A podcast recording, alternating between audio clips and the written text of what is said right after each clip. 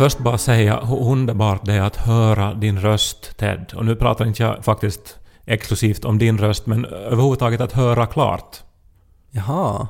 Ja, alltså jag var ju och dykte. Ja. Dök heter Ja. det kanske på svenska. Dykade.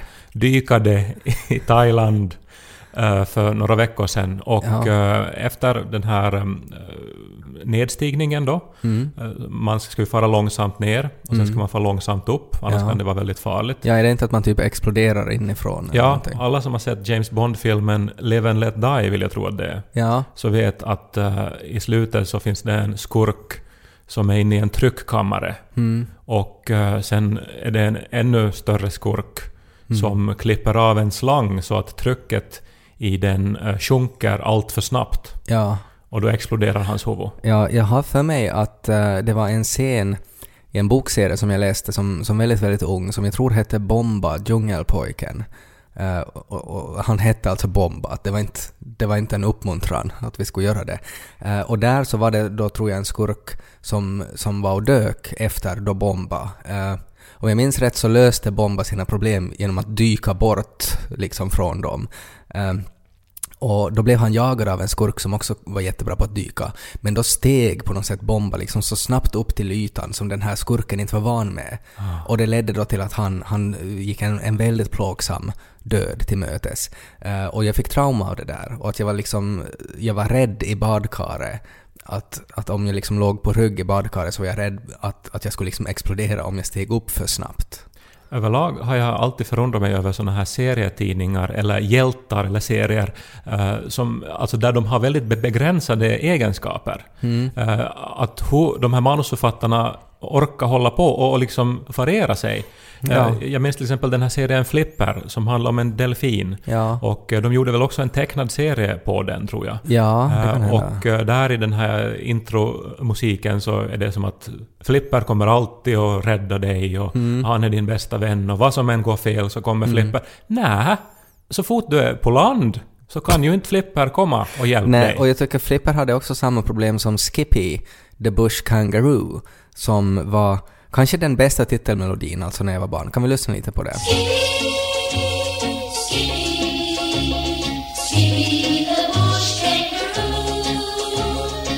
Det handlar alltså om Skippy, eh, som var då en, en liten känguru. Och, och grejen var ju att det var ju inte han som gjorde något, utan att det var ju den egentliga hjälten, var ju den här pojken som kunde tyda vad Skippy sa. Och det var ju samma sak med Flipper också. Att de hade ju bara konstiga ljud och så var det den här pojken då som på något sätt var att jaha, det är någon som har fastnat med foten i, i källaren. Och det var ju den som var hjälten. Det, det, du har helt rätt. Jag antar ju att allt det här utgick från Lassie som väl var på 60-talet Ja. redan då, en sån Ja. här stor hit. Jag då. tror Skippy var väl också på 60-70-talet. Okej, men att sen då så ville Australien då ha sin egen Lassie Ja. och så ville Florida ha sin egen Lassie och tog en delfin. Ja. Vad skulle vara Finlands motsvarighet då? Och vill ha någon spurgo som man måste tyda då, vad den säger. Ja, som, inte, som kommer fram och säger någonting konstigt och så måste man då ”Men vad är det du säger? Vad säger du, spurgu?” Är det någon som har fast med foten i källaren? Vad skulle han heta då? Maku, maku, maku, dö. Jag skulle se på det. Ja, jag också. Mm. Men eh, det som vi pratade om var att det är så roligt att höra din röst där. Just det. För då när jag dök så gjorde jag nog allt enligt regelboken då. Det var ju, Mm. det var ju 30 timmar teori innan man fick fara och dyka. Det är ju helt sjukt att det finns så mycket teori. Ja, man skulle tro att det är bara att få ner och få upp. Ja. Men det var mycket att lära sig. Men oberoende av att jag gjorde rätt enligt teorin då, så hade jag väldigt sjukt i öronen efteråt. Och hörde Jaha. inte alls. Eller jag hörde kanske så här 60 procent. Men har du fått vatten i örat då? Det handlar mera då om att mina trumhinnor då endera då hade punkterats eller då blev vi så här uttänjda och lösa. Kan det ha simmat in såna där små fiskar som får in i urinröret och biter sig fast? Nå, jag tror inte för jag gick sen till en läkare då eh, som hette Dr. Pruittipong. Pruittipong? Mm. Okej. Och eh, han tittade då på mina... Introducerar han sig genom att sätta ena handen under andra armen och liksom göra sån här fjärtljud? Det roliga var att han hade en pseudonym. Att den här kliniken hette Dr. Samboon. Som bon. Ja, men och, och, och, och också då på räkningen som jag fick så stod det då högst upp Dr. Somboon Clinic. Men så längst ner där han hade skrivit under Ja. så stod det Dr. Pruittipong. Men jag skulle nog byta namn till Dr. Sombon om jag skulle heta Ted Pruittipong. Mm. Men eh, så han då såg på mina trumhinnor med en sån här liten öronkikare. Mm. Och så sa då att, att det här kommer nog att ordna upp sig men att mina trumhinnor då är som röda och så här uttänjda då. Ja, Att det heter barotrauma det jag har och det är jättevanligt. Barotrauma. Ja, för de som är ovana att dyka så är det jättevanligt. Okej. Men eh, nu är det ju här två veckor sedan Mm. och först nu så hör jag igen. Så det har liksom läkt? Ja, men Ja. den här känslan när man efter två veckor... eh, Alltså det på- påminner om det här när man sitter i den här uh, hypermoderna piosalongen Mm. och så testar de surroundljudet då Mm. och liksom all in. Nu, nu ska de riktigt visa Mm. vad det går för. Mm. Och så låter det liksom, allt från de lägsta tonerna till de högsta så här kristallklart Ja. och så snurrar det runt i Ja. rummet. Det, alltså det finns, alltså ibland är det så att man skulle vilja sätta något skräp i öronen bara för att få uppleva den här känslan när det lossnar. Vi har ju haft problem, jag fick ju öronvax, hade ju en tid som jag hela tiden fick. Eh, och som jag måste få tömma. Och det var, det, det var ju som en otrolig på något sätt befriande orgasm varje gång. Och också sådär att man börjar höra folk som ropar på hjälp i andra länder och sådär. Jag har aldrig förstått mig på folk som har öronvax. Ja. Man petar ju bort det med såna här tops. Ja men alla har väldigt olika öron och har man en trång örongång som jag har så då bildas det väldigt lätt eh, öronvaxblockeringar. Så du menar att det är som så trångt att du inte får in en sån här tops dit? Nej men man ska aldrig sätta en tops dit. Men det är därför du har öronvax? Nej, men man ska, jag har ju gått kurser i öron, näsa, hals och då sa ju den här läraren, som var finska varianten av pruitpung då, nu minns jag inte vad det var han hette, men så sa ju han ”Sätt ingenting större än ditt lilla fingret”. Och det har jag följt.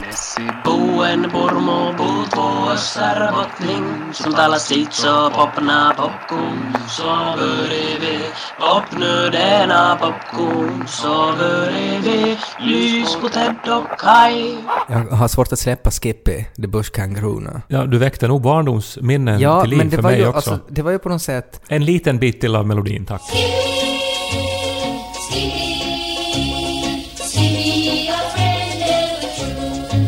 Skippy var ju så här, alltså att han var ju en helt vanlig jävla känguru. Alltså det, det, det här kan man inte understryka tillräckligt, att han, det var inga superkrafter eller någonting. Uh, och typ i varje avsnitt så bröt det ut en bushfire som gjorde att halva Australien brann och så kunde de köra omkring med en helikopter som kunde landa på vattnet. Och det här var antagligen, hela budgeten hade de satt på den här helikoptern för att regissören brukar eh, flyga iväg och vara otrogen med den eller någonting.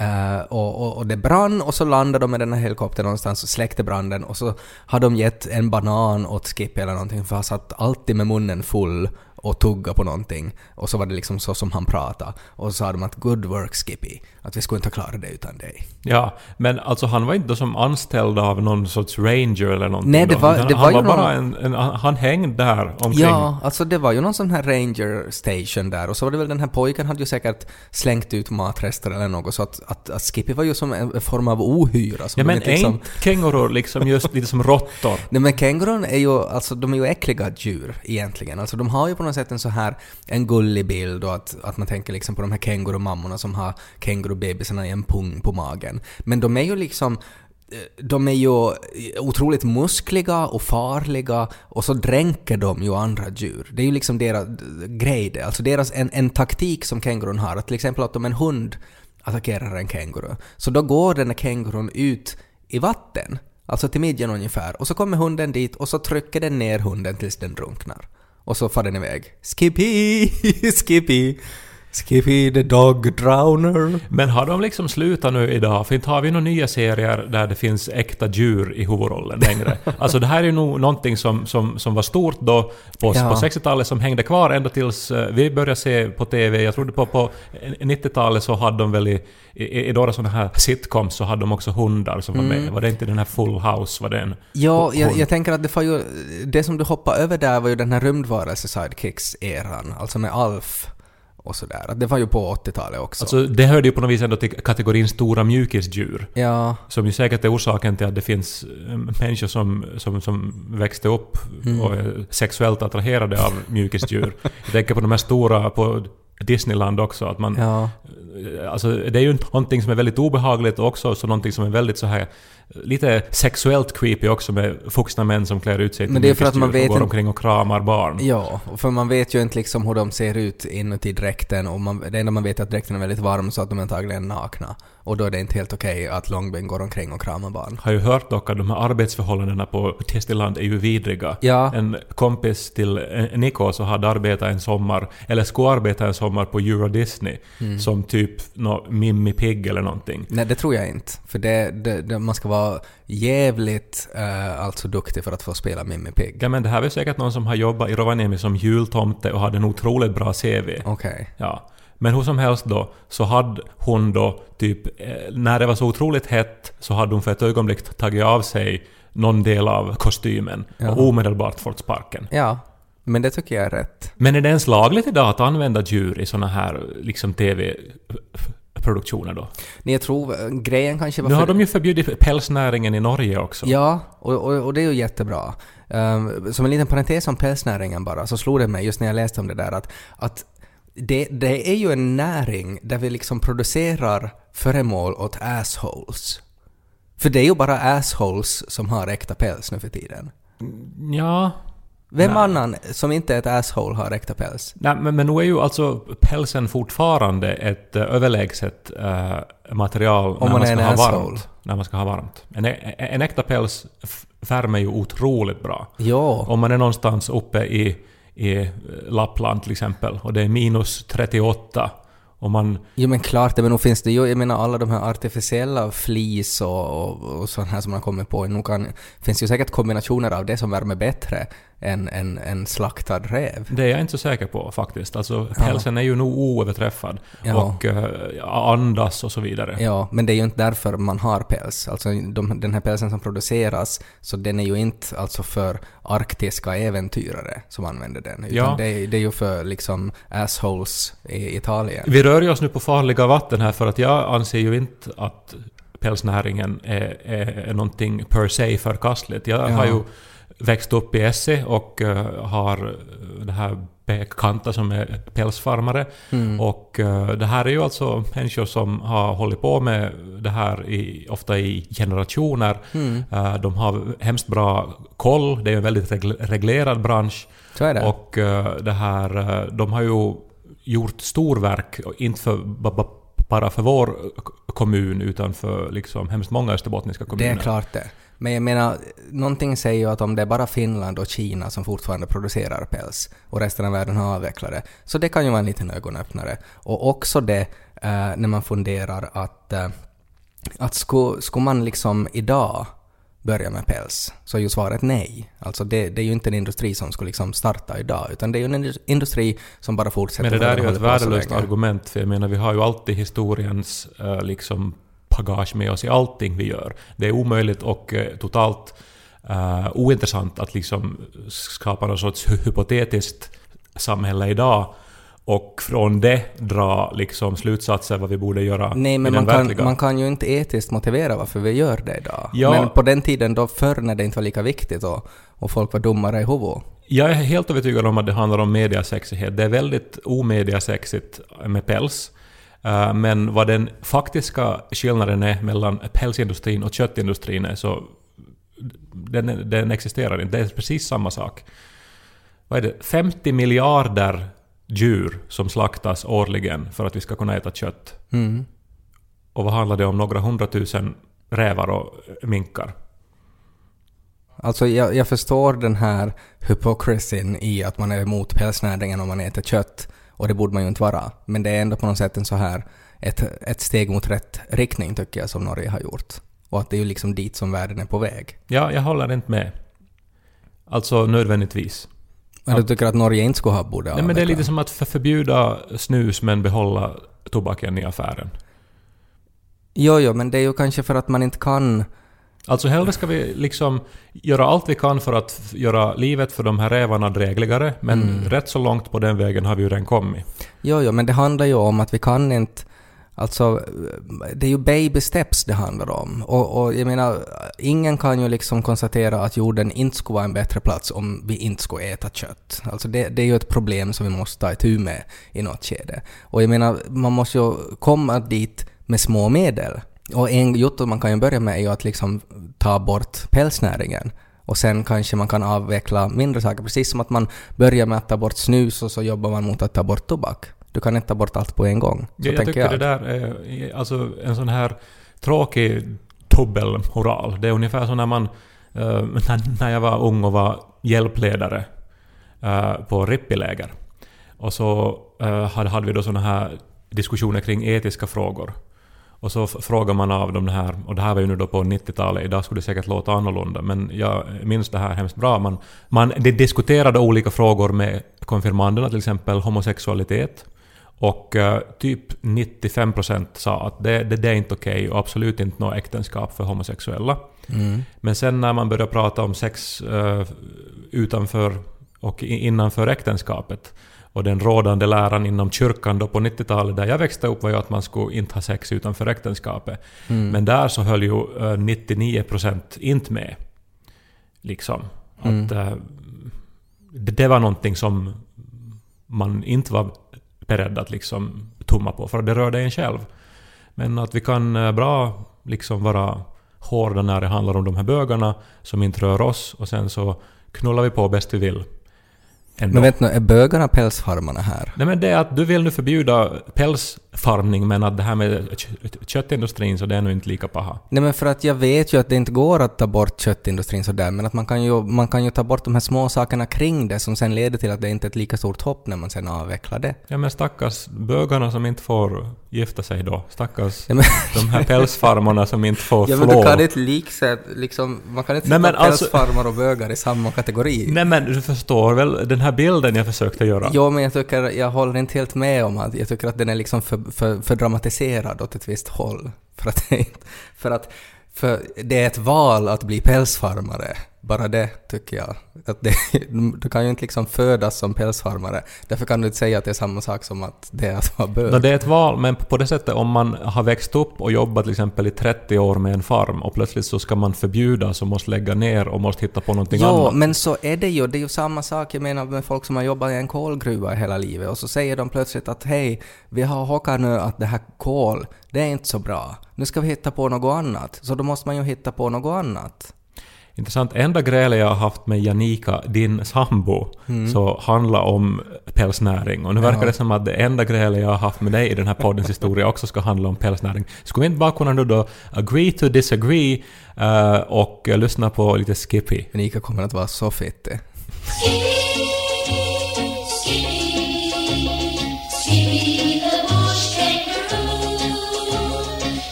Har du tittat ut genom fönstret?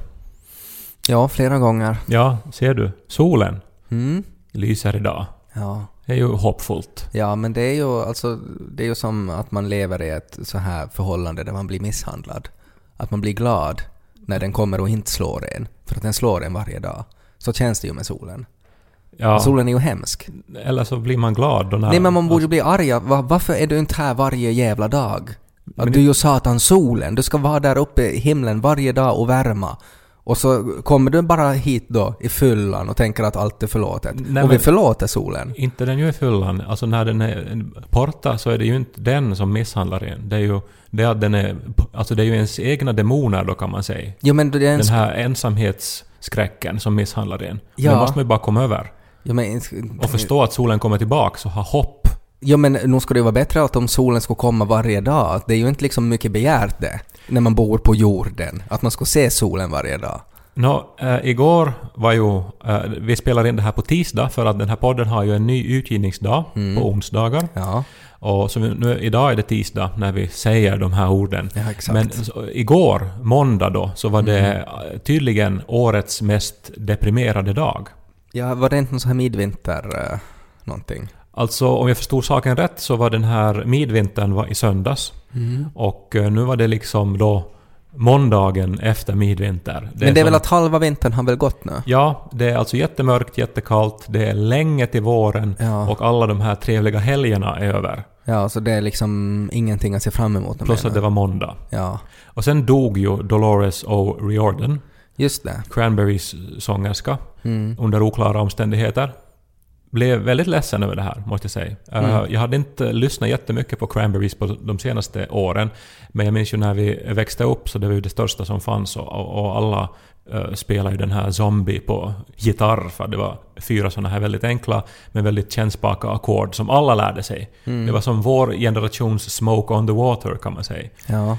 Eh, men så hon dog och det, det gjorde mig ledsen och så lyssnade jag på de här låtarna och de är ju väldigt uh, melankoliska, hemskt många av dem. Mm. Så jag blev ju bara på ännu sämre humör igår Mm. då.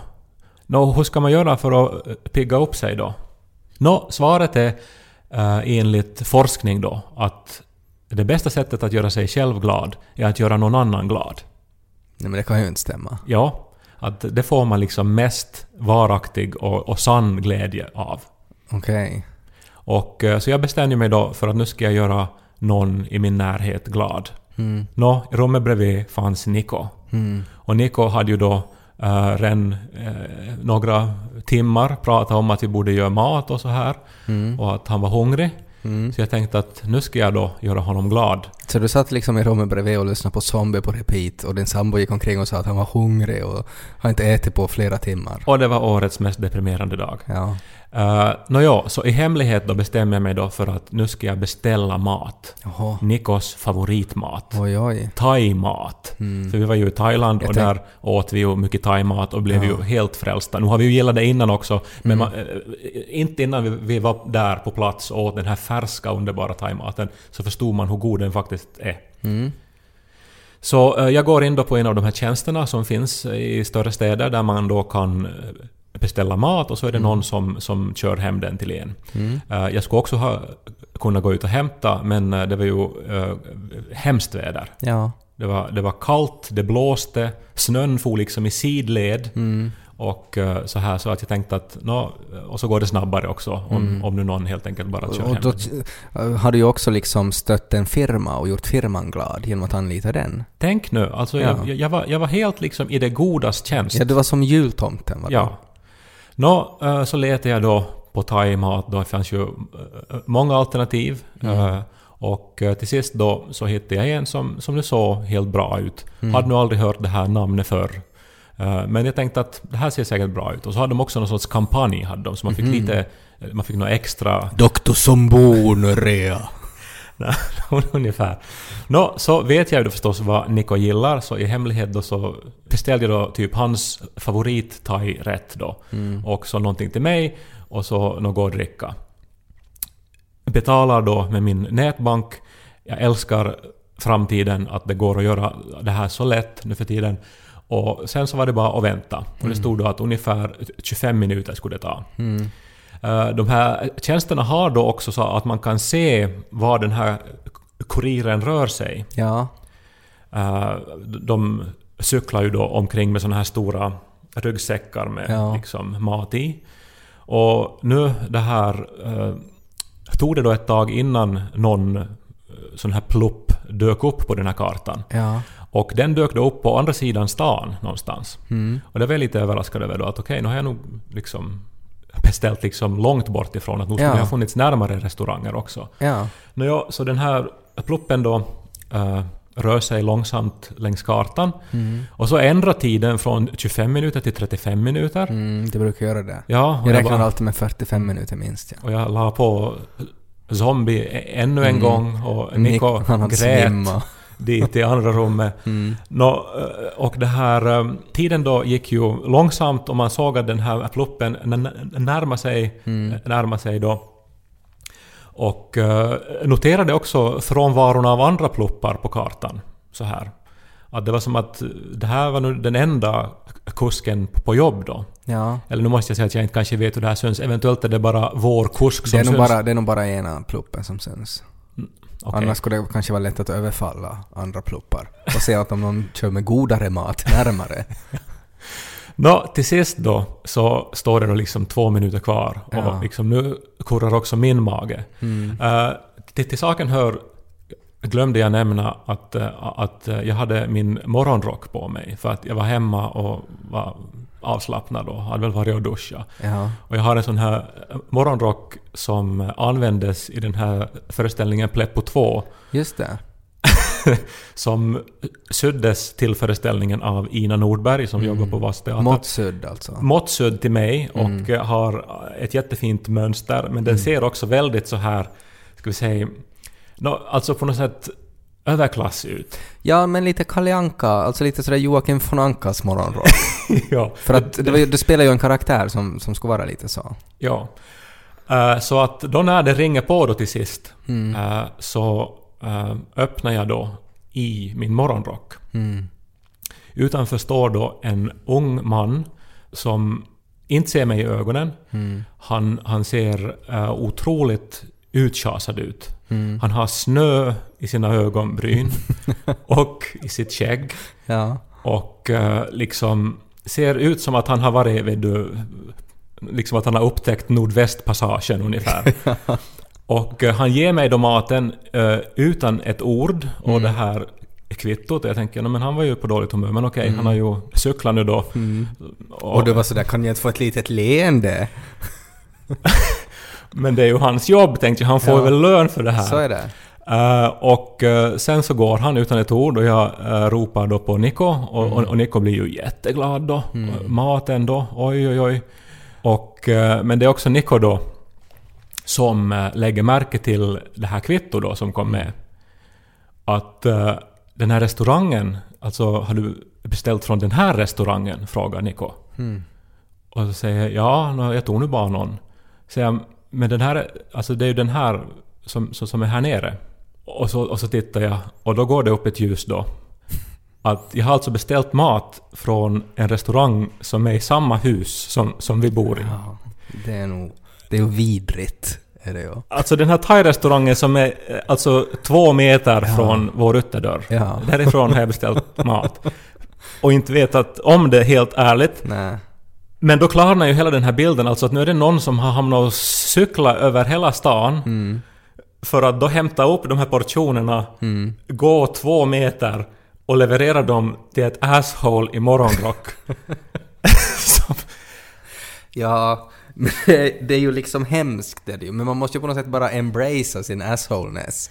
För man är ju det automatiskt. För jag är ju också, jag har ju otroligt dåligt samvete varje gång jag använder det här. Och jag tycker att alltid de här människorna, alltså den här eh, kuriren som levererar, så börjar jag alltid tänka på den här scenen i Indiana Jones and the Temple of Doom, det är de, de, de här utmärglade lokalbefolkningen som säger “You must bring back to us, bring Sivalinga back to us” och, och de har inte ätit på jättelänge och det är jätte, jättehemskt. Och det känns ju som att det är liksom, att de, de borde få den här maten som man har beställt. Och ändå så kommer de med den åt en själv. Och så har man beställt så stora portioner så att man måste liksom, fast man är ensam hemma så måste man skrika ut ”Nu är maten här!” Så det ska låta som att vi är flera personer som ska äta så där mycket chicken wings. Men det har ju varit otroligt kallt. Alltså att, på något sätt en sån här kyla som, som överraskar en varje gång. Att, att jag förstår inte att hur kan man bo i Finland och ändå bli, alltså att man är som VR, att man är helt sådär att, att vi hade ingen aning om att det skulle bli vinter i år igen. Och, och jag har aldrig tänkt att det skulle kunna vara sådär kallt. Det är ju hemskt är det ju. Eh, och också på något sätt den här, eh, sen man får barn och, och, och tvingas vara ut med det här barnet och hålla i en, en, en barnvagn som man är liksom fastfrusen i när man tar upp händerna. Eh, så det liksom kyla på en helt annan nivå. Vi pratade om det där att, att det var ju aldrig, alltså när man själv var barn, så man frös ju aldrig. Alltså jag har inget minne av att jag skulle ha fryst som barn. Medan min mommo och min mamma, de var alla så här hysteriska att, att, att man skulle alltid ha någon filt över sig när man bara satt i soffan. Man skulle ha liksom stickade sockor och stickade tröjor så att man inte skulle frysa och jag frös aldrig. Och, och jag sa alltid att nej, jag behöver inte, men de la, la det ändå på mig och täckte mig under ull. Ja, jag minns att min mormor kunde hamna i en sån här loop. Alltså att hon... För att, att det, var liksom, det var liksom två program i hennes huvud. och Att ena var att barnet Ted fryser och, och program två var barnet Ted svettas för mycket. Så att, att det blir liksom... att- Just sådär att hon slänger ett får på en och säger ”Du måste få det på det!” Och sen har man haft fåret på sig en stund och man säger att ”Mommo, jag svettas!” Du måste byta pajto! Och så måste man liksom ta bort kläderna och sätta nya kläder. Och så börjar det frysa igen och så måste man igen sätta ull på en och sådär. Din mamma borde ha gett dig äkta päls, som ju då skulle ha varit alldeles lagom i vilken situation som helst. Men min mormor var inte ett asshole, så hon skulle aldrig ha gjort det. Men det jag skulle komma till om kyla var att jag läste på något sätt en så, så fiffig grej eh, som krabbor gör. Att om, om krabbor får för kallt, så då, då ploppar de ut en, eh, en, ett ben till exempel. Alltså de slänger en kroppsdel. Ja, om de får för kallt. Så, För att, så då har de mindre att värma upp? nej men så att att då, då liksom är blodcirkulationen snabbare för att det måste inte liksom fara ända ut till det där benet. Ja, ganska fiffigt. Ja, så att det är så att oj shit vad jag fryser. Bara, jag tänker liksom på flygplatsen vid Rovaniemi där vid ankomst eh, liksom hallen, om det här skulle gälla människor också, skulle det vara så här berg av kroppsdelar. Mm. Ja, alltså det, och, och jag menar det, det är ju så här säkert traumatiskt för krabborna och nu vet jag inte riktigt, det är väl nog så här att, att, det, att de kan så att det växer ut igen eller något, men att, att det, det är ju inte liksom det lättaste att göra. Humrar kan i alla fall göra nya klor om de tappar Ja, en klo. nej, men då är det säkert samma sak med krabbor också. Och de, de, de är liksom så smarta så att de sparar liksom klorna till sist. Så att om det är liksom en krabba som bara liksom drar sig fram på klorna, så då har den haft jättekallt. Uh, men det som jag tyckte var, var på något sätt det här mest sorgliga i det här, att det heter alltså att om man hittar en krabba som varken har ben eller klor kvar, så då kallas de till en puck. När de har haft så kallt så att allt har liksom ploppat bort. Men vad hemskt! Då, då sitter den här stackars krabban då och, lider. Och tänk, ja, men för, att den, för att den vet ju alltså, då har den haft så kallt så att den kommer att frysa ihjäl. Så därför så är det bara eject, bort med alla onödiga kroppsdelar. Blulup. Och så sitter den där då som en puck och är bara sådär hoppas en fisk simmar in i min mun. Ja, hörni, kära vänner. Uh, frys inte uh, det här ihjäl, åtminstone. Uh, det, det är ju bara bra att vara ute fast det är kallt och få lite, få lite frisk luft. Den är ju jättefrisk nu. Ja. Så njut av det. Lyssna på podden och uh, bygg snökojor, drick kakao och så hörs vi igen nästa vecka. Hej då.